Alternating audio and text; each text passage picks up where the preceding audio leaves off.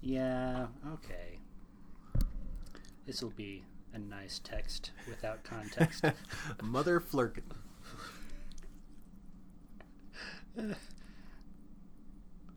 It was very. It made me think of um, Farscape. You ever watch the the sci-fi show Farscape? They always they had lots of curse words that We're not curse words. weren't like Frell. Frell was the F Yeah. word.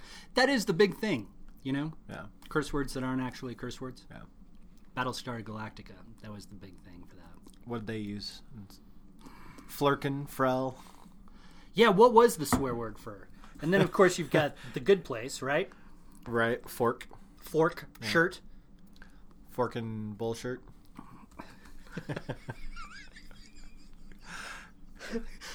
Uh, swear words in Battlestar. This is this is a good Google search here. Swear words. 14 of the most widely offensive fictional curse words. Oh, there's a whole article about Oh. about him. That is a weird featured image. that was a weird featured image. And of course, you can't see anything. Okay. Da, da, da, da, da, da. Felgercarb. That's pretty great. Karabast. Uh, there's, Frell. there's Frell. oh, Farscape. Muties. Prawn. No. See, that doesn't. weird. That Yeah. doesn't. How does that one? No, this doesn't. No, wait, what was it? I mean, but it might still have the one you're looking for, right? Toaster. Toaster. Gorram. Yeah, Mudblood. Gorram. That was that was uh, Serenity. See, Fang Banger. That's kind of That just sounds. frak. Frak. Frak. That's the word. No, all right. Frak, Frell, Flurkin, Fork. None of those words are going to get you an e an explicit rating on iTunes. Uh, yeah. So, though you're supposed to self-identify for iTunes, like they don't have somebody who's going through all of our podcasts and listening for curse words. I think unless we get reported, Yeah. it's just self. And with you, we could any day. any day, All right. mother flurkin. Flirk. Okay. Is that cathartic for you? Fake Flirk. swearing. Flirk.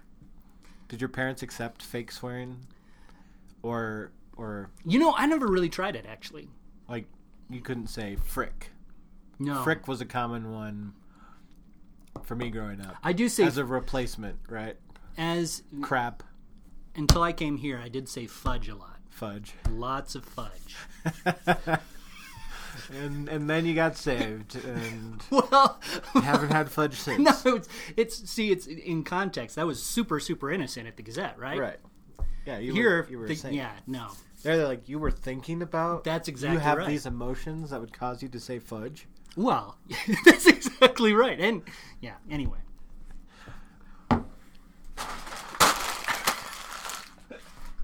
We could get into the whole theory of swearing, which would be kind of fun, actually. All right. Get fired. Yeah. I actually did. No, I did a. I did a podcast for Boundless, a roundtable about swearing. Did you really? Yeah. it it humorously, fittingly, was censored a lot because I told real stories from my childhood, and I thought, well, contextually, you know, Yeah. to tell this story, I have to use this word. It got censored, the whole story. really? They didn't Was just, it just? they didn't just bleep it out. So let me They tell you this cut story. The whole thing. No, they just like That would have been hilarious. it would have been. Uh, Oh, I was hoping they'd maybe just bleep it because Yeah. there's something funny about a good bleep, There is something funny about a good bleep. like the Goldbergs. Well, and there was I was just watching a show where there was a funny bleep, but I can't remember it. Oh yeah, it was um it was actually Parks and Rec. We're going through the the first season of oh, Parks and Oh, yeah. Rec at home and yeah. So, See, yeah, I've actually found out doing some research on the Goldbergs because we've been watching that show. That one of one of the tenets of the show that I didn't even think about till is that the mom has to swear at least once per episode. He's like, that was just my like. Then they they blur it and bleep it out, but they're like, she has to swear at least once an episode. it's a requirement. because that was just my childhood. So there you go. All right. We could talk a long time about that, but we we got to get going. Cuz that's fascinating. Yeah.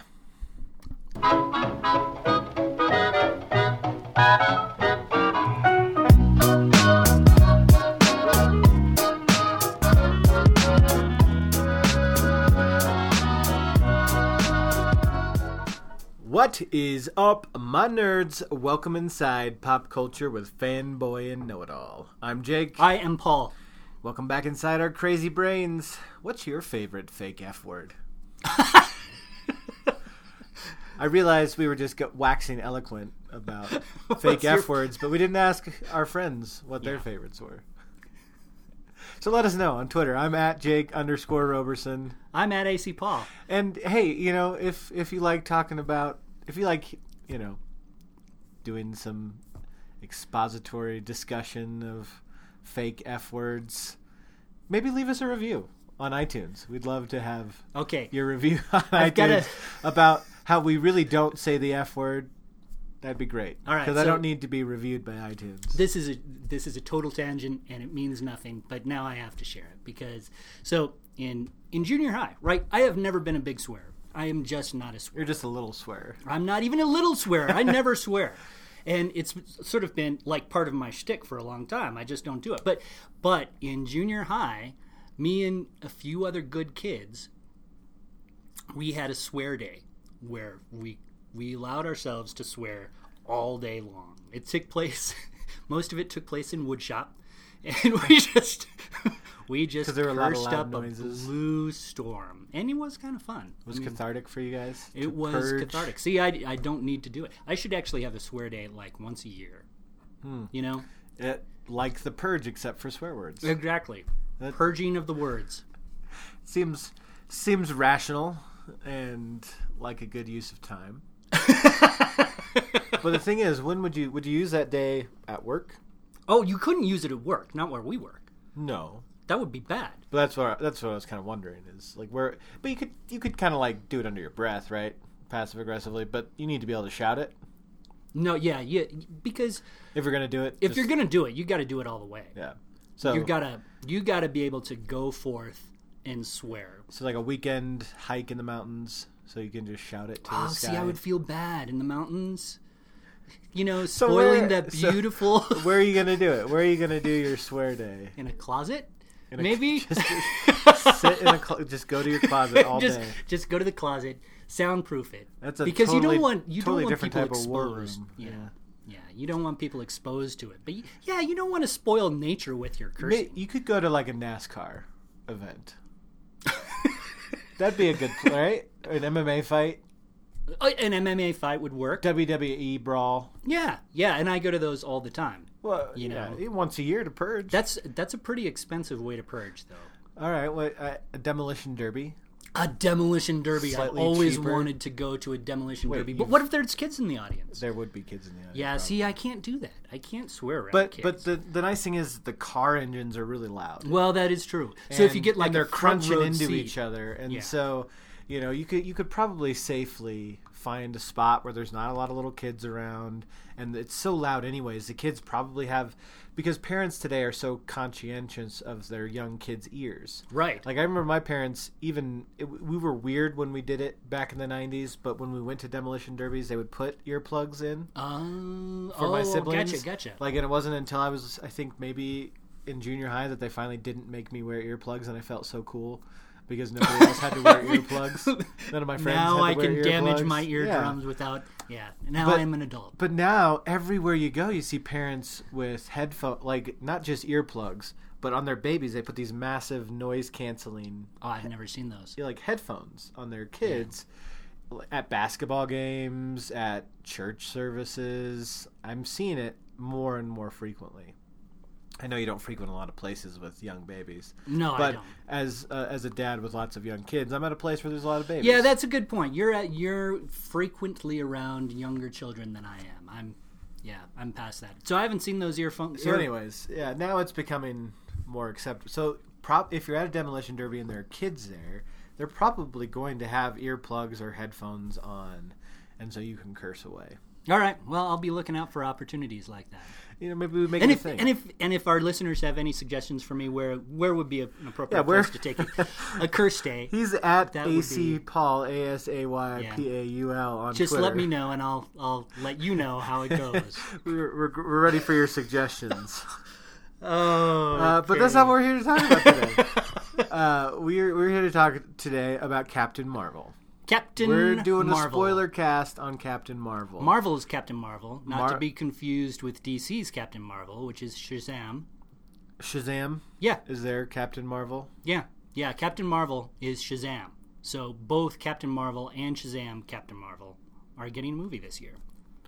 They look very different in their. They characters. look quite different. Yeah, quite so different. this is where I need a good comic book geek like my brother Max or or Jeremiah Aiken Yeah, to help educate me on the, the history of these characters because I just it wasn't a thing for me growing up. Yeah, I didn't I didn't have access to it, and then even when I got old enough to, I didn't dive into it. I was doing other things, so I I, I didn't know about yeah, DC's Captain Marvel. yeah. And I hope I'm getting that right, Shazam. but that's what I remember Jeremiah, from my childhood. Jeremiah, if you're listening, Yeah, when uh, let me know. Let me know uh, the history of this so I can correct Paul on the next show if he's well, wrong. and there's been like a dozen Marvel Captain Marvels too. You know, the person who we see as Captain Marvel is only just one of them. So Captain Marvel The gets multiverse and all that. Well, yeah, it's sort of a timeline. It's sort of a hereditary title in some ways. It seems like so. I, it's really complicated, and I don't completely understand it. I I might understand twenty percent of it if that. There you go. Well, you're a DC guy, anyways. I am a DC guy. So there's that. Uh, but uh, Captain Marvel, it's it's fresh, it's hot. You've probably seen it. We hope so. We're going to get into a, a deep dive into it because not only is Captain Marvel out right now, in just a couple of weeks we're going to have Endgame, and we got to talk about implications for Endgame. Oh my and goodness! so uh, get ready for that. But before we get to the spoiler cast for Captain Marvel, um, so you don't have to turn it off yet if you're trying to avoid spoilers for Captain Marvel. We thought we'd take this opportunity. We've got this female action hero, and it's like, well, let's do a top five. Let's do a rank geeks and do a top five best female action heroes of all time. And of course, we'll wrap up the way we always love to wrap up around here, and that's with the most least important Most thing. least important thing. So, uh, without further ado, let's jump into Rank Geeks.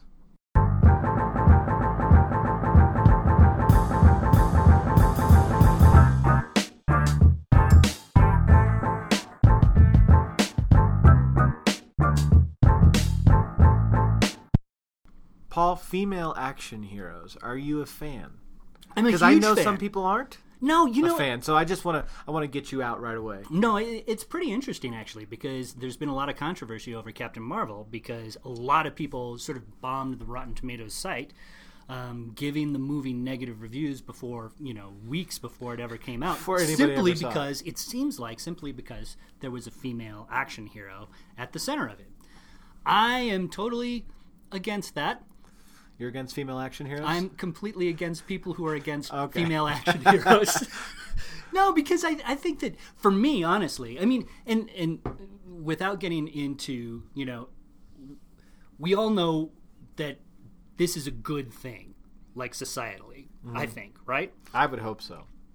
But even outside of that, even aesthetically, when when I see uh, a female action hero, it, it for me as a viewer, it puts a different twist on it. I, I find myself a little more involved in the story actually because you see this.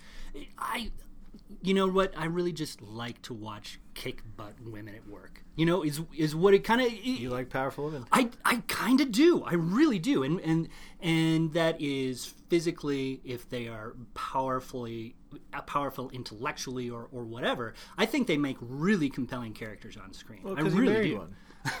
That's true. She's much smarter than I am. you married someone who's a, a mental juggernaut compared to yourself. it's not hard, but but it's true.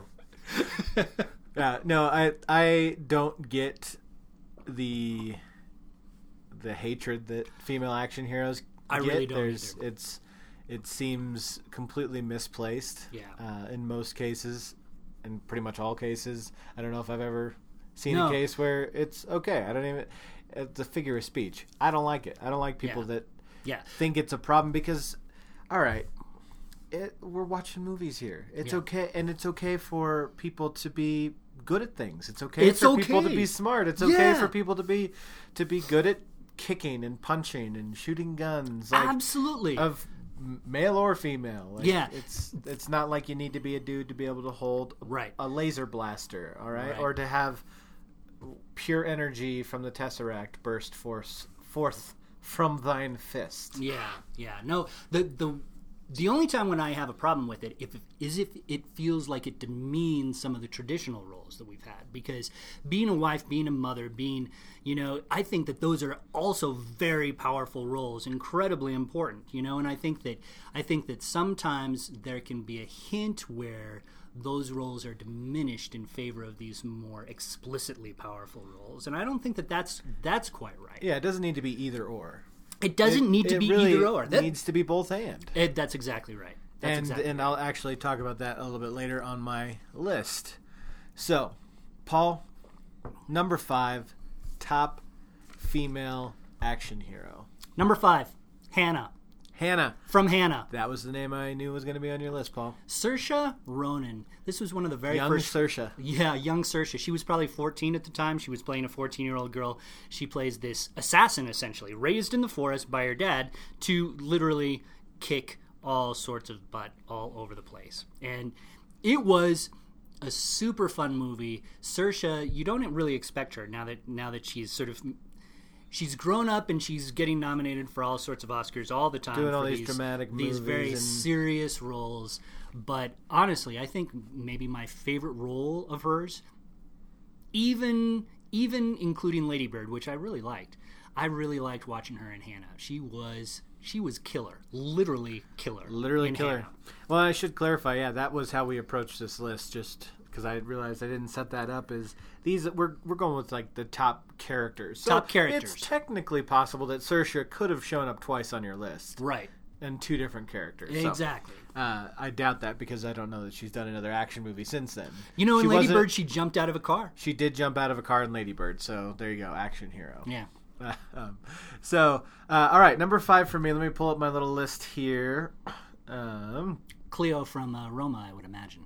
Super great action hero. No, actually, mine is uh, Gamora Gamora. from Guardians of the Galaxy, Yeah. played by Zoe Saldana. We've seen her in a couple of movies now, uh, three, right? Three Yeah. Marvel movies now, and you know Zoe Saldana, she's a credible action actress. I mean, she did Avatar, she did Columbiana, now she's done the Guardians movies, and she really does bring this sense of um, a, a a balletic power Yes. to her assassin and to her fighting, uh, you know, skills. I'm not well versed in in the in what exactly her fighting She- style is. She does good stuff. She does she does the stuff good.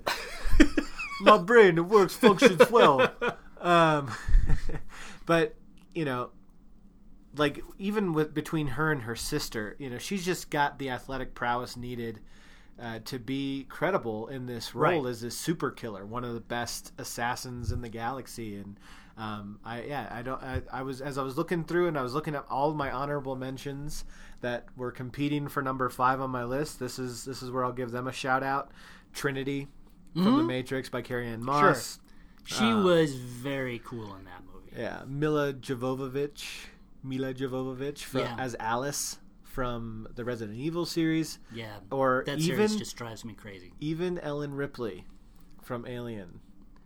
And maybe that's going to show up later on Paul's list, but Gamora, for my money, is the better action hero, even out of all those, because she just has this sense of grace and power in her performance. So there you go. No, I agree with you. I, I think that was great casting, honestly. So, and since you mentioned your your also rans, I'll go ahead and mention. I would imagine that some of these might make your list. Imperator Furiosa from Mad Max Fury Road. I think she was super cool. Charlize Theron, for whatever reason, she makes a tremendous action hero. She's got she's, range. She's got that. Um, I really liked X twenty three. From that was the Dafne yeah. Keen character from uh, from Logan she was granted she's much younger than most of these other people on the list but Yeah. man she was she was pretty intense so and princess leia You can't forget Princess Leia. That's that's an interesting one. I know she does have some action stuff, and she shows up on a lot of people's lists. But Princess Leia, like, I still don't think of her as an action hero. I get it, she, She is. I know she out is. Jabba I the know Hutt. she is. I know she is. I know she shoots blasters, and so I know this is the wrong opinion. I'm just saying, for whatever Yes, reason, it's the mentally, wrong opinion. I don't think of her that way, even though I mentally recognize that that she is. For whatever reason, I don't think of her that way. It's the buns, isn't it? The buns for the hair. I don't know what it is. Um, I just think of her as a diplomat. Fair enough. All right. All right, number- Speaking of diplomats, Number four for you, Natasha Romanoff, Natasha Romanoff. Yeah, Black absolutely Widow. a diplomat, Scarlett Johansson. Russian envoy. You know, I think that the first couple of times we saw her, she almost stole the movies. Really, you know, she she is a complete scene stealer. My one of my favorite Avengers scenes is actually when she's being interrogated when we first meet her in the Avengers proper, and she's tied up and she's being tortured and all this sort of stuff, and she says, "I'm at work now." You know, when she gets Right. the call, I, I, that's still one of my very favorite Great scenes. scene. She Great scene. kills. She's really good. So Yeah. that would be number four for me. Number four for Paul. All right, number four for me is going back a little bit. Not really, not going back that far, but it's it was a series that, of movies that started in 2003. Oh yeah, that's going back so way far, back, way so back. far. But it's a long running series, and that the most recent movie was made in 2016. So I mean, the series has been going. so for- 2003, 2016. That was that was the series. Uh, can you can you guess it already? See, I'm trying to guess it right now. There's werewolves. Oh yeah, There's vampires. those are terrible movies. But go ahead. They're not all They're great movies. The first one was okay though. The first one was okay. And had good action and this character is good and it's Selene from Underworld. Oh my goodness. Played by Kate Beckinsale, who, you know, typically has played softer roles Right. in her career. Like the very first thing I ever saw her in was as Hero in Much Ado About Nothing. And it's a very like soft and like soft spoken and quiet and unassuming role. And Kate Beckinsale kind of plays that character a lot, at Yeah. least in if you look at her her repertoire. But as Selene, this cold blooded Lycan Yeah. a death dealer is what she's called. Uh, she kills werewolves. And Underworld, you know, of course, I know it was trying to capitalize on the success of things like The Matrix and Blade and this dark kind of fantasy era of the late 90s, early 2000s. But she was, you know, again, we had had all these male protagonists in these roles, and she was one of those first female protagonists in, in a movie that you could take more seriously than like Halle Berry as Catwoman. I don't know if you could Jennifer Garner as more Elektra. You could though. Like I'm not again. Ugh. I, I Ugh. understand that now we'd say okay that was a little fantastical and silly, but that was the era of movie making at that time, right? That that was The Matrix. That was Equilibrium. That was Blade. Like those were the types of movies that were being made, and we're getting lots of screen times, but they all had male protagonists.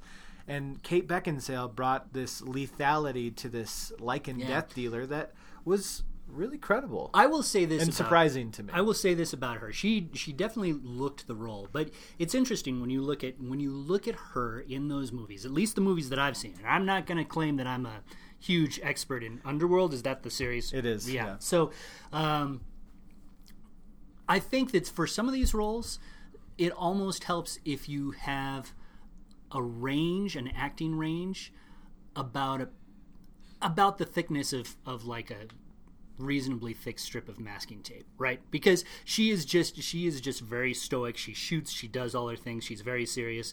I don't know if I've ever seen her smile in any of those roles, or In Underworld, you mean? Yeah. Well, yeah, because she's not supposed to. Like, that's her backstory. She was a little girl. Her family was murdered. She was told it was by these Lycans or werewolves. And it would so be great if they were became- actually killed by lichens, like the the moss on rock. Yeah. I would. That would make a That would be- totally different. That would be a great like bad movie, hurt so good movie. Oh, yeah.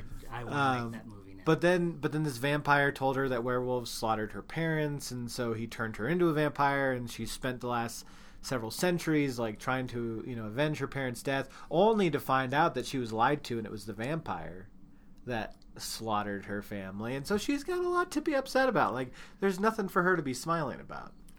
oh my goodness. All right, number three for you. Number three is a much better choice. I'll just say that. Wonder Woman. Wonder choice. Woman.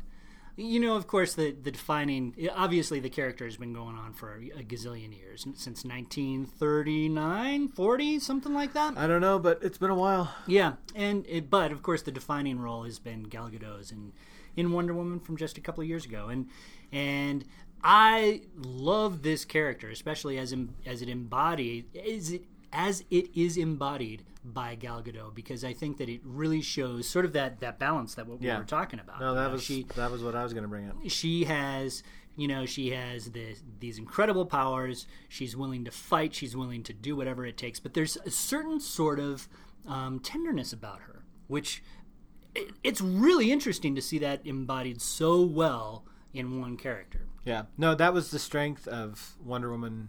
As good as it was in its action and in its humor, was the fact that you had this strong female character who was a very credible action star and, and did a great job in those moments, but didn't have to abandon right. her what you know her other feminine characteristics. She didn't like, and I think that's the true beauty of feminism is not that women need to be like men. Right. Like That's that's, actually exactly right. tw- the wrong twist on feminism. Like because men are not this ideal to be achieved, oh goodness and so that it's this weird twist when when female action heroes are like, well, you got to make them like a man. No, they don't need to be like a man. They need Right. to be powerful and yeah, have the ability to do this fighting and stuff like that, but also still embody these feminine characteristics, and those exist within the same creature, human being, because that's how life is. exactly It already is that That's way. exactly so that's right. all we've been asking for. That's all women have been asking for. I think, in not that I speak on behalf of all women, but in these movies, is that they just better reflect what they already are in real life. Yeah, I, I think that in, in society we can just get confused over these these gender roles and stereotypes and all that sort of stuff, and it gets mixed up in our own heads sometimes. And I think that that when you see a character like Wonder Woman, it helps remind us to say, "Oh yeah, you can be powerful and strong and courageous and principled and nurturing and loving all at the same time." Yeah. This makes me also realize we. Sh- I don't know enough about the nerd podcasting realm to say, you know, we really should have had an Alissa Wilkinson on this episode. Oh, yeah. Or you know, so, not just be two dudes waxing eloquent Oh yeah, or less than eloquent exactly right. about that's exactly about right. these things. Um, it would have been it would have been good of me to have thought We're of that in advance people, and Jake. Have found, so if you guys know of of somebody who's who's uh, podcasting and interested in, or even just that they like being on podcasts. Yeah, I think Alissa is probably too big for us. So, She, you know, Alissa won't return Paul's phone calls oh man, for collabs, right? yeah, man. She tweeted back to you on something though. She Recently, did right? tweet it back. She did tweet back to me on something or other. But yeah, she's uh, she's really good. But she is very opinionated. I'll tell you that much. She would be great That'd for be this great. podcast. But yeah, I think yeah, I mean, for She my takes money, no prisoners. You you two are some of the four. You and Alissa are like some of the foremost faith-based. She's Christian, brilliant. You know, yeah, she is brilliant. She People really opining knows about what she- movies, yeah, so. well, that's very nice of you to say. Yeah. But you just- you both approach it very differently. She's she's an academic, right? She's a college professor, Right. And so she's got a very academic approach to it, whereas you've got the everyman approach to it. So that's why I think it'd be a fascinating conversation. Alissa, let's collab. come be on our podcast, Alissa. We love you. All right, number three for me on my list. Uh, this this will come to no surprise for people who knew me when I was in high school. this this fits so squarely within my brand my brand in high school. But uh, for me, it's a character from a 2005 film 2005. that also included Brad Pitt, Oh my goodness. and it's the character of Jane Smith from Mr. and Mrs. Smith, played by Angelina Jolie.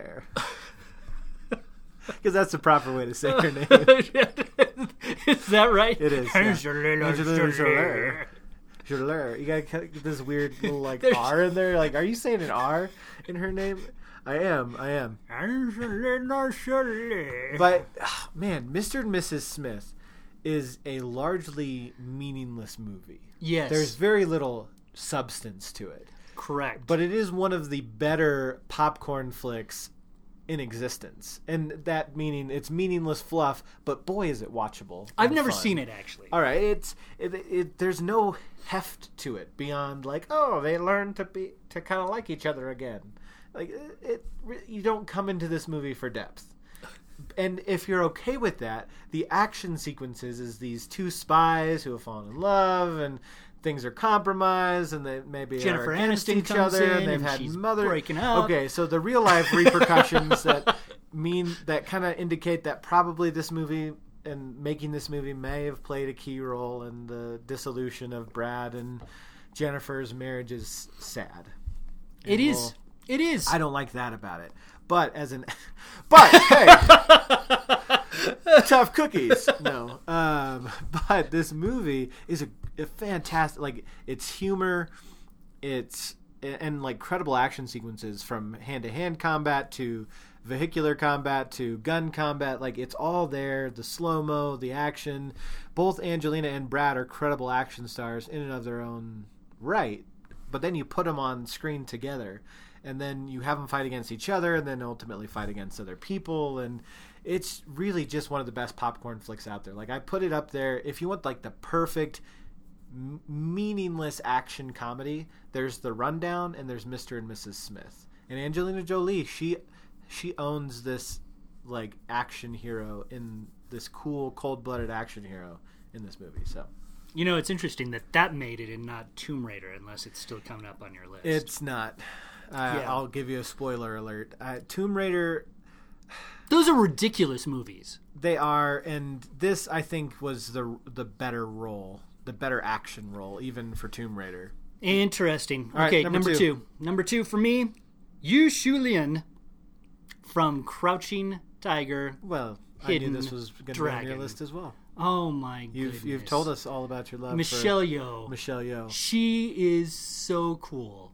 Michelle Yeoh and Angela Bassett, I would watch in almost anything. I don't know why I find these two these two actresses so compelling, but every time I see them, they personify the character without overwhelming whatever they're in. And Michelle in this movie. Yeoh, she plays the there's two really powerful women in this movie. She plays sort of the more elder of of the two, and she has created this this great reputation as this fighter, this general. She has this this whole compound full of these fighters, and there's one scene in it, and, and anybody who has seen the movie, you've seen the movie, I have. right? Yeah. So there's one scene in the movie where she faces off against the other women in the movie. And it is perhaps the most spectacular martial arts sequence I have ever seen. Yeah, it was um, groundbreaking. It was groundbreaking, and she uses so many different weapons in this, and it is incredible. It is almost picture perfect. Like if I was going to make a catalog of of the top ten most perfect scenes, most perfect. Does that even make sense? hey, Um, in movies, that scene where where the two face off in this compound, it it, it might be one of the most incredible ac- action sequences ever. that'd be a worthy rank geeks for the future. I think it would be great. Yeah. top top action sequences, and then like top dramatic sequences. And Yeah, well, Top spoiler alert, comedic sequences. This is going to be on my list. There you go. You don't want to pause, so you can like just tune in for. But you don't. You don't know where it would rank. All right, number two for me um, is I, I don't even have to say that much about it because we already have. Number two for me is Diana Prince, aka Diana Wonder of Woman. Themyscira. Yep. aka Wonder Woman, played by Gal Gadot in you know 2017's Wonder Yeah. Woman. Yeah. Um, yeah, we, we we we already we've waxed eloquent about it many times. We had a whole show about it, and It's a we great already movie. talked about it in this Rank Geek. So there you go, number two for me. Frankly, I was surprised it appeared as low on Paul's list. Well, honestly, it it, was. I was Wayne. I was it was a difficult choice because I was also surprised that it landed that low for me as well. Yeah. But well, well, let's hear why. Number one. number one, there's only one num- one number one that it could possibly be. Ripley Ellen from the Alien movies. She Sigourney Weaver. I think that she is um, the quintessential action female action movie hero to me. Um, she is, and I think Aliens, the second one is probably where she's at her Sigourney Weaverist. She is incredibly powerful. She's incredibly um, strong in this movie, and she. But there's there's sort of this element of motherhood. You know, she's Right. fighting essentially for the life of this this girl. Right. And so because of that, there's there's sort of this femininity that's sort of woven in with what she does.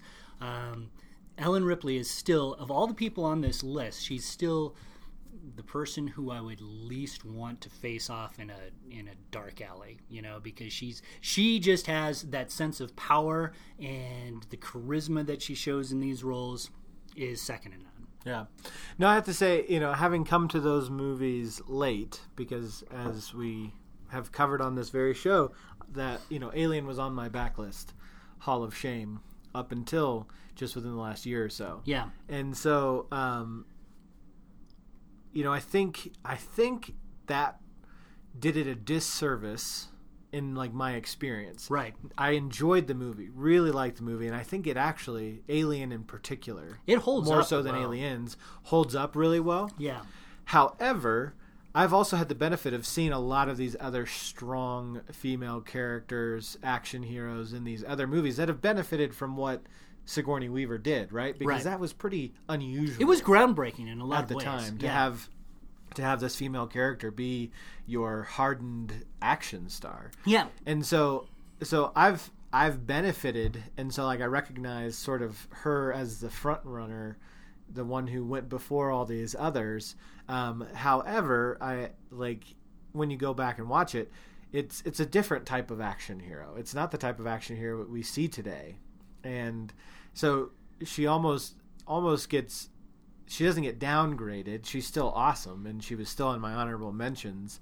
But um, but I think we've just seen we she opened a door. Now uh, all these other women have run through it and are doing really awesome things. So it's still a credit to her right. and what she did and what that character Yeah. did. So. Well, well, it's interesting because I think the Alien movies, especially the first one, I mean, they're they're more they're more horror movies in some ways than than action movies. Right. You know, they have some action specifically the to them. first one. So you have they're not as you don't see the fighting like you would in Crouching Tiger, Hidden Dragon, or the Tomb Raider movies, or Mr. and Mrs. Smith. You see you see a lot of hiding and lurking and all this kind of stuff, and there's some action as, as a part of it, but it's a slower movie in a certain sort of way because it's all about the anticipation, the suspense. the atmosphere. Well, and interestingly, it's funny that both of our number ones on our respective lists were in the honorable mentions. In the Oh, interesting. list. Because number one for me, as I was building this list, and this kind of surprised me. I didn't oh, realize this coming in, but number one for me was Imperator Furiosa, played by Charlize. Theron in Mad Max Fury Road. Mad Max Fury Road. I'm going to be honest, that movie surprised me overall. Um, I remember seeing trailers for it before it came out, and I I really really did not like the trailers. Like not just eh, I don't know if I want to see this, but oh, I really think I would hate this movie. Oh, that's interesting. But then you know it got all this Oscar buzz, and so I was trying to watch movies for you know that were up for Best Picture at the Oscars, and so I watched it, and I was like, whoa. The trailer did this a disservice. This is a very different type of movie than I saw in the trailer. The trailer made it look like this weird Yeah, psycho horror film. yeah, And it and it obviously has the horror elements of a post-apocalyptic setting, but otherwise it's very a very di- it is such a tightly told uh, you know, story of humanity and in this kind of you know crazy post-apocalyptic setting. Yeah, that's Right, there. right. But it's a story of humanity and it's a story of survival and it's a story of life and Imperator Furiosa again is another character that is tough as nails. I mean, Phew. she doesn't even have two functioning arms, and that was part of what yeah. jumps her all the way to number one. Because like all these other women, at least had four fully functioning limbs. Correct. Imperator Furiosa only had three, so come on. Um, but she she also is shepherding life. Right. She's right. she's saving these women who have essentially been like sex slaves for this crazy, you know, evil dicta- dictator guy. Um, one of the creepiest villain looking villains of all time. Immortan Oh Joe. my So goodness. creepy. Yeah. Oh. um, and and one of them is pregnant with his child, and so she's trying to, you know, sh- she herself had been trafficked essentially in this universe, and has built her way up by being this BA Right. like general and so she uses her position to save these girls, and now they're trying to save this life and you know make find hope in this bleak landscape. And so there's this humanity to her even though there's very little dialogue overall. And she she just brings a lot to this role. But also man i was rewatching like her first fight scene with tom hardy just in the desert sands. And just oh yeah, yeah, yeah, yeah. just how well you know she seems to hold her own in that fight like And very credibly. yeah credibly so Yeah. and so man yeah for me she is just like yeah that is Yeah, no, it- what uh, that like that is a female action star right there no, and I think I think in in some ways, um, Ripley and the Imperator have a lot in common. You Yeah. know, I think that they they both are within these grim, grimy worlds, and and they have to be tough and strong and all that kind of stuff. But they still have. Um, you know they're they're still as you say they're they're in their own ways sort of nurturing this life you know they're protecting life. And that's that's really key to I think that these characters. I think that uh, that it's interesting in that Mad Max movie which I figure which I think is one of the best constructed action movies that we've seen in the last several years.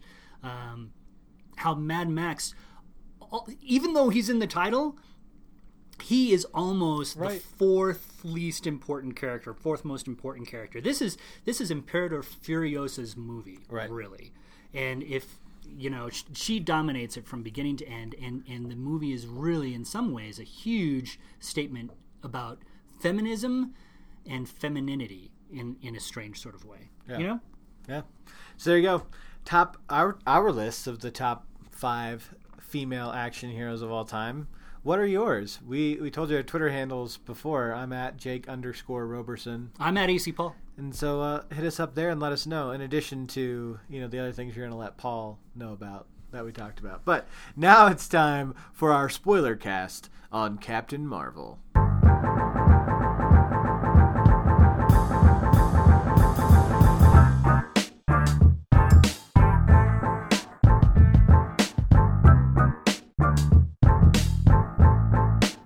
Couple of dozen movies into the Marvel Cinematic Universe at this point, right?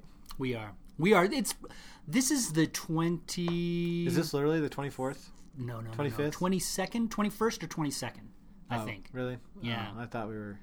No, I think I thought we were a little bit farther into this thing. It feels like we should have. We feel like we're closing in on three dozen. it does feel that way, doesn't it? and that's not necessarily a bad thing. That's just it, it feels like you know there's three or four of these bad boys coming out every year at this point. Is what it feels like. well, and that's In some years, true. that's true. Yeah, yeah. We are seeing a lot of movies, so yeah, it's pretty incredible.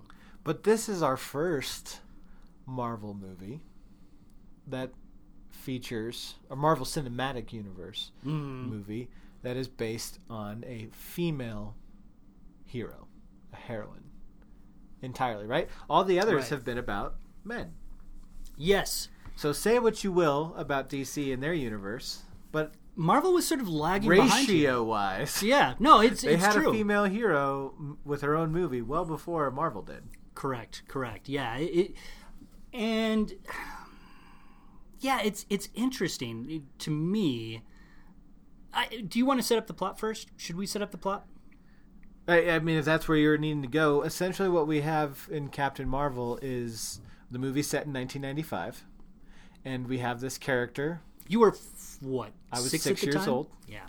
Um, So you don't have a lot of nostalgia over these, the little 1995 throwbacks. not as I do. I did for some of them, but yeah, the music like is the biggest thing in Captain Marvel that they're trying to make you feel nostalgic about. Yeah. and those things I was telling uh, Tim Nestor, you know, who's been a guest on this show, those things like I didn't listen to at the time. You know, I wasn't old enough to be like seeking them out on my own. My parents weren't listening to most of those. You know, it was mostly Christian music. And so a lot of the songs I've maybe since heard, but I don't have this nostalgic. Like, Right. this is what I was listening to. They don't put you in a certain time and place, Right. The like only- they would for an old yeah, person. like, like me. even even the fact that she that she Brie Larson, the character, the actress that plays uh, Captain Marvel, wears a Nine Inch Nails shirt for much of it. I didn't encounter Nine Inch Nails until the mid two thousands, And so for me, I was a decade behind. So it doesn't bring up the same warm fuzzies Right. that it will for those that were teenagers Right. in the 90s. Yeah. So 1995. 1995 on uh, the Kree planet. Whatever they call their Kree planet. I forgot what they call the Kree planet. Hala. Hala, yeah, Yeah. there you go. And uh, here we have this young Kree woman who can't remember anything about her, her past Right. because she woke up on this planet and she had these powers, but she doesn't remember. She has why. these flashbacks sometimes. Occasionally, she'll have these nightmares Right. where she sees this woman and she sees this alien, but she doesn't know anything about what they are, why they are, why she sees them, and and but she's trying to be the best Kree warrior that she can be. Right, exactly. Exactly. Yeah. So and she eventually comes down they're they're running after these these terrible people They're called trying the to Skrull. get the terrorist Skrulls. Right, exactly. And they're and they're these people who can shapeshift. They they transform literally down to the DNA of these of these anybody who they choose. Who they see. Exactly. Exactly. Implausible, but sure. whatever, whatever. we'll just go with it. So they're chasing him, and eventually they, um, Brie Larson, who is known as Vers, Vers. Vers, she goes down to, um, you know, Earth essentially. She crash She trashes. She chases them down to Earth, and she, she gets realizes, captured by the terrorist Skrull. Right. They're trying to get into her head. Right. She escapes and crash lands on Earth. And then she realizes, you know, this place looks kind of familiar. And there you go. That's the setup, right? Yeah, why does this look, place look familiar, and why are these shapeshifters trying to kill me? And Yeah, yeah. So who am I anyway? who am I? Who am I? No, and I think that that getting back to your to your original statement, I think that this movie in some ways illustrates to me maybe that Marvel staying away from. Um, I wonder if if they the the Marvel universe is as strong as it's been. I think that this movie fell a little bit short for me. You know, Wonder Woman was by far the best movie in the DC cinematic universe. It was just really good. This one, and we've talked about this before, Jake. All the movies in the in that we see in the MCU are very passable. They're very competent. They range from good to really, really pretty great. I'd say some maybe fall below good, but Fair, fair. eh, So meh. this one this one feels like for me it would fall on the lower half of the MCU scale. Um, and and I think that they just didn't have she Captain Marvel was not a completely realized character to me. I, it didn't feel like, and I think that this this movie sort of suffers a little bit from. If you're familiar with Captain Marvel, this is one of the most powerful figures in all the Marvel universe. And I think because of that, because she's so powerful, it suffers a little bit from Superman complex, where it's really hard to put stakes high enough where you feel like the character is threatened. I never felt like this character was really threatened at all. And I think because of that, it made it harder for me to get sort of absorbed and involved with the story. It felt surprisingly bloodless to me. Yeah, yeah. It didn't have the stakes, and part of that is is due to the the Superman complex. But at the same time, they even tried to limit that early on. Like she didn't have these these all. I think part of it was that they wanted to play around with her lack of memory Right. in who she was, and they they were sort of they were all in on this concept of she doesn't really know who she is, and so we're gonna just not let you really know who she is because she doesn't know who she is. Almost not not nearly to the same extent that Christopher Nolan did it in. Um, oh my gosh, Memento Right. where you're learning as the character is learning and it's like this experience that you're supposed to feel with the character it was almost like they wanted to have that like you can't quite get to know her because she doesn't even know right. herself Right. which is an interesting idea and i didn't i don't hate the idea but It just wasn't realized movies strongly. yeah enough. it was Yeah. because the movie's place within the marvel cinematic universe as it is means that all they were trying to get to was to make her superman Right. so that we could believe that she could take on thanos Exactly. And so I think it's like the concept was interesting, but it gets shunted aside in favor of well, we just need to make her insanely powerful, Yeah. so that you know we we're setting up Endgame. And I think that that's that is really a valid point. I think that's absolutely right. I mean, in in some ways, this feels like a Silmarillion type of impe- appendix. You know, like this is this character. She's going to be super important in Endgame, which is the movie you really should care about. Right. And that is that gets away from I think what has made the Marvel Cinematic Universe so special in that they have these standalone movies that are really compelling as standalone movies. Um, Thor Ragnarok is a perfect example of that. I mean, it, it was a fully realized movie within this greater greater universe. This one feels like okay, we're going to introduce this character because we need to. Right. And I don't think that for whatever reason some of the choices that they made in trying to create this movie deadened the experience. You Yeah. know, I think just as even when we first meet the the character, uh, Vers, she she is already she's already pretty powerful, right? I mean, she's a seasoned warrior. She's part of this Kree SEAL team, essentially. And she goes around, so you already have the sense of remove. Like, we don't see her as particularly vulnerable, even at the very beginning. True. And because of that, there's this there's this chilliness about the character that that pushes her away from us, I think, in, in a certain respect.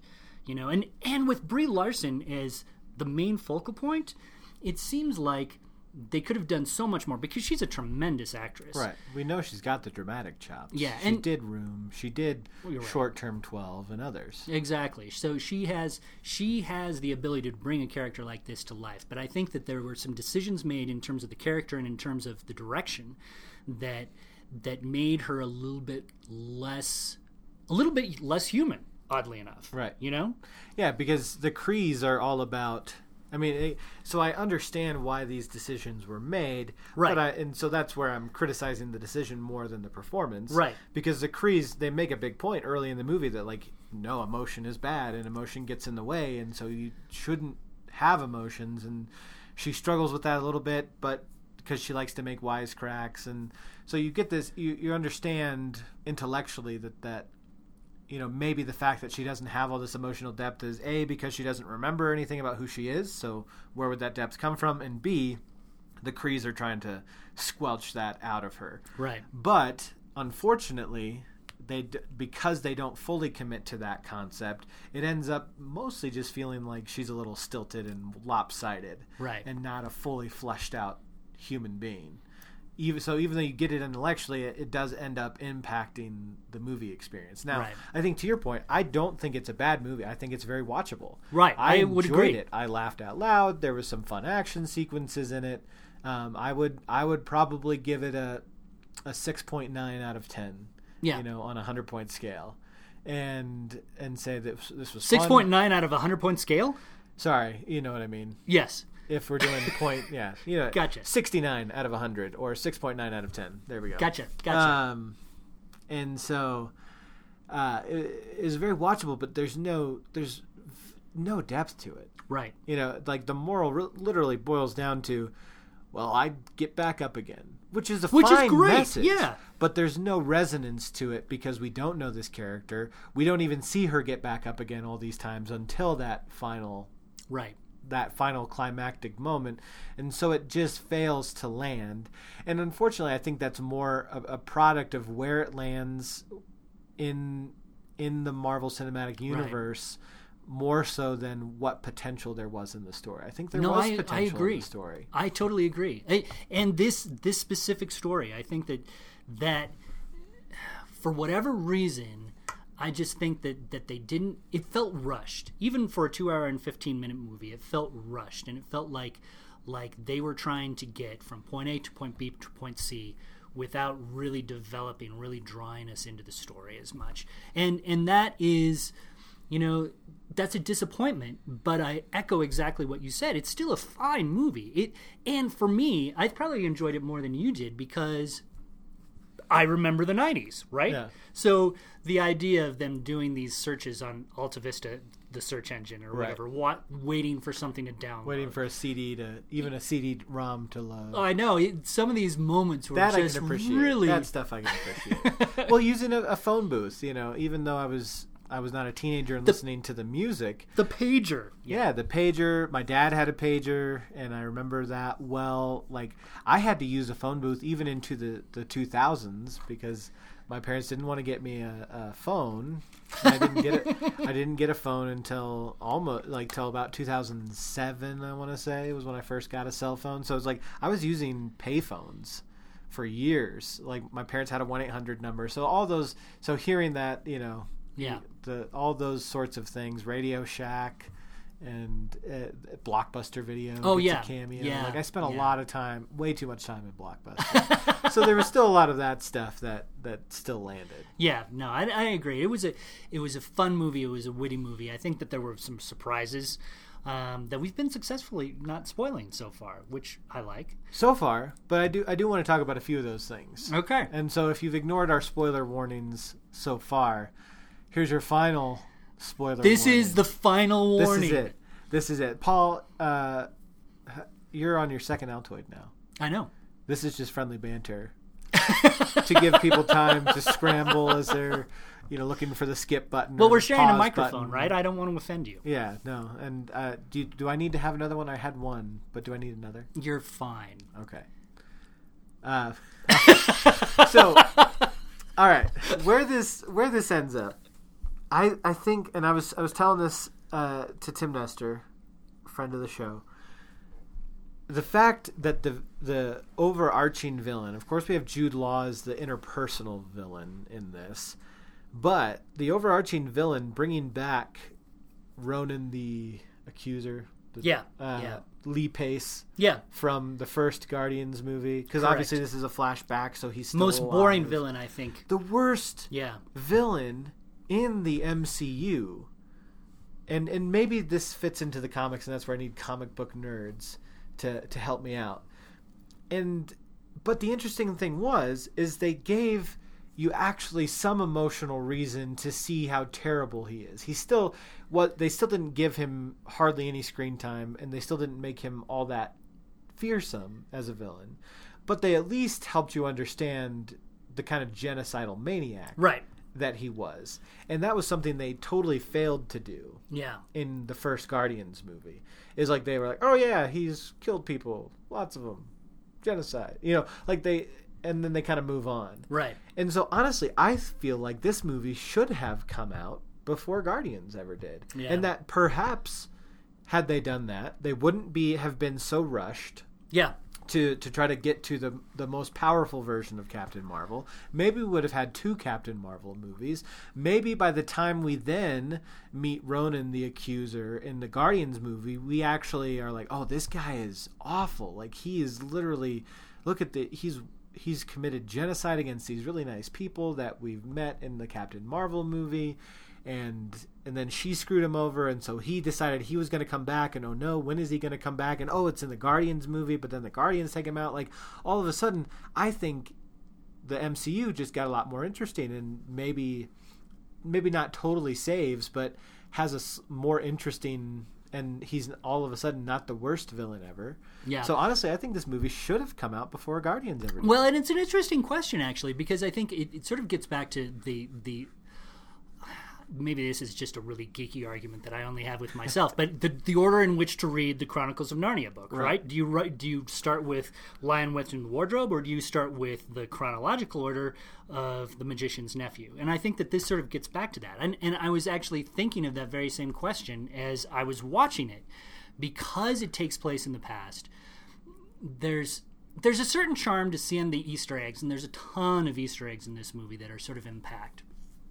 Um, but at the same time, it does feel like like if you were going to watch them in in now, like if you had your kids, you were they weren't familiar with this, and you decided we're going to watch all of these movies. Where would you watch this particular movie, Captain Marvel. I Yeah. mean, would you do it before you watched any of the others, before you watched Iron Man? See, go ahead. No no i mean you can keep going I, I don't know that yeah i don't know that i would put it before iron man Yeah, but I would, I, I would definitely put it before Guardians. I, I, like, I obviously haven't gone back and made that list, and maybe I need to do that. But I would definitely at this point, like in my mind, it it makes it so much more interesting because Ronan, like they even have Ronan. Oh, we'll be back, you know, to get Earth later. Means absolutely nothing, Yeah. and so there's no weight Right. to this villain at all. Like, no. And It's a, it's it- the problem throughout the the entire movie. because we already know where he ends up. So would that Yeah. have been different if I didn't know that Ronan gets his comeuppance? And I'm wondering where is he going to come back? Like when I'm only getting these, like because you only get like Thanos like flashes of Ronan in this movie, right? Where you see him on a little hologram, Right. Or you see him on a video Right. screen or whatever it is, um, and and maybe you see him in person once or twice. Yeah. And so, like, would he have had a different menace had we seen him that way, and then encounter him later in Guardians and been like, oh, Yeah. he was coming back at some point, and here he is. Like, I just think it brings a different weight to both movies. Yeah. If you don't know what happens Yeah. later. Yeah. It's it's interesting. One of the things that actually bothered me throughout this movie is that so you have Fury, who's a huge character here, Coulson, who's a huge character. They keep calling the organization they work with Shield. Right. Even though we know in the first Iron Man movie they didn't have that name. And and I that Oh, I that, forgot about that. That Yeah. continuity problem sort of bothered me and it made me actually wonder and i wonder whether if we explored this idea a little bit more whether it may, might make the movie more interesting whether we know that the Skrull were sort of messing around in our memory could these be faulty memories themselves hmm. would revisionist memories themselves I, I don't know it, it could be Could interesting it could be, but all of that will go unrealized. no I mean, Sadly. unless they blow our minds and do this crazy Phase Four that comes completely out of left field, and yes, this was all they were messing in her head and flip flop, flip flop. You know, it's Who something knows? else entirely. who knows We could be wrong. We could find out in hindsight that we're wrong. But yeah, you're right. Um, and and the weird thing that it, it sets us up for is that now she's so powerful to come back to your Superman complex point.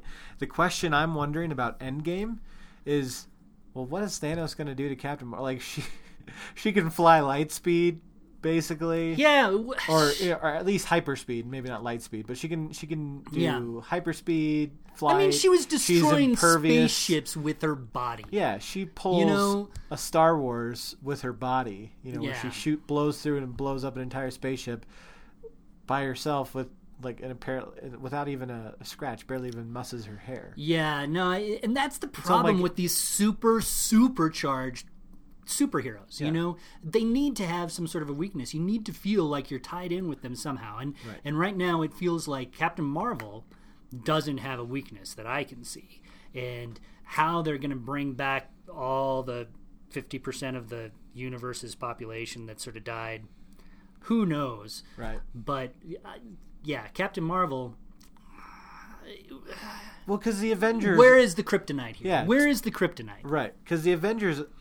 The thing is, when you look at Infinity War, the Avengers beat Thanos twice. Mm-hmm. and lost on very stupid technicalities like Star Lord getting mad, or Thor, you know, allowing Thanos, Star Lord, what are you thinking? or you know, Thor not immediately shanking Thanos in the face after he puts an axe in his shoulder. Like you don't let that guy talk, right? You know, uh. classic. Cl- that that's a classic movie blunder, not just immediately shanking the bad guy in the face when you have the chance, right? But Star That's really your motto. Shank the bad guy in the face. And so it's like we already had the the people we needed to beat Thanos.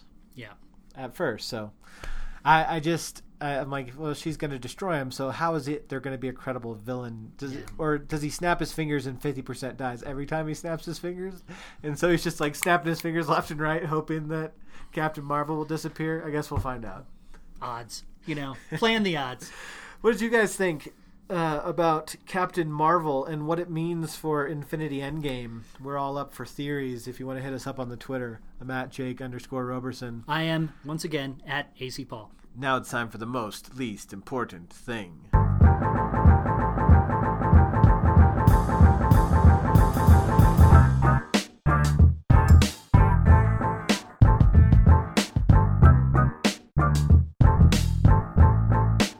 We are, the most least important thing, the way we love to wrap up every show, except when we're running behind, then Paul gets squirmy. So, Paul, why don't you set the pace for us and let us know what's your most least important thing? Most least important thing for me this week, I had a chance to talk with Morgan Freeman. That's not something most people can say. No, no, it was kind of fun. It was a, it was a fun little chat. I talked with him and a couple of uh, of executive producers for the National Geographic show The Story of God. Um, it is a documentary. It's now in its third season that really explores world religion from you know a National Geographic type of point of view, and and they explore some fascinating traditions and rituals and and take you all around the globe where you get some insight into what people believe around the world. Um, I, as an old religion reporter who had a chance to talk with people from a lot of different faith backgrounds, it's like catnip. You know, I love hearing about um, what other people believe, and I think that sometimes when we when we think about what other people believe, it can even it can even strengthen our own faith in a certain sort of way. Um, so, if you have a chance to see a story of God, I'd recommend it. I think that that would be a good thing. And if you want to read my interview with Morgan Freeman and others, feel free to go to my Patheos site. Patheos. What, Patheos what's it called? Watching God is my blog, and the whole interview is there. So we talk a little bit about we talk a little bit about the show. We talk a little bit about his own faith, um, what resonates with him. It was all pretty good. I wanted to ask him about the electric company, but I, I chickened out at the last moment. Oh, that's a bummer. All right. Well, uh, for me, um, my story is about King James. King James. King James, LeBron himself. Oh, I was thinking the King James Bible. Paul's like, this is great. King James Going back in from history. England? No, a LeBron James, Oh, gotcha. who has famously been. He moved to the Lakers this last offseason. For those of Bad you move. that NBA, National Basketball Association, he moved to the historic franchise of the Lakers, and uh, you know he's gonna bring he's gonna bring greatness back to LA, right? Well, now they're on the outside of the playoffs, looking in. It's going to be tough for them to make it to the playoffs. And all these sports pundits are saying that he should be benched What? and rest the rest of the year because the Why? season is a wash. And so, why risk him getting injured? Let him sit. And I'm like, what? At what point? I'm new to the NBA. Granted, I haven't been an NBA fan my whole life, but at what point does a professional sport get to to say you should bench a guy for a third of a season or a quarter of a season because you're not going to make the playoffs? Like that just seems ludicrous to me. Yeah. But multiple people are saying it. Former basketball players, analysts, uh, you know, former coaches, like they're all saying they should just bench one of the great, probably, arguably the first or second greatest basketball player of all time yeah. because they're having a disappointing season. It doesn't make Like we wouldn't even say that to our kids.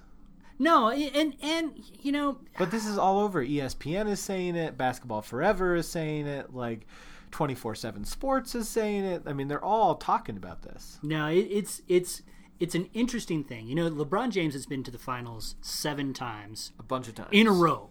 In a row.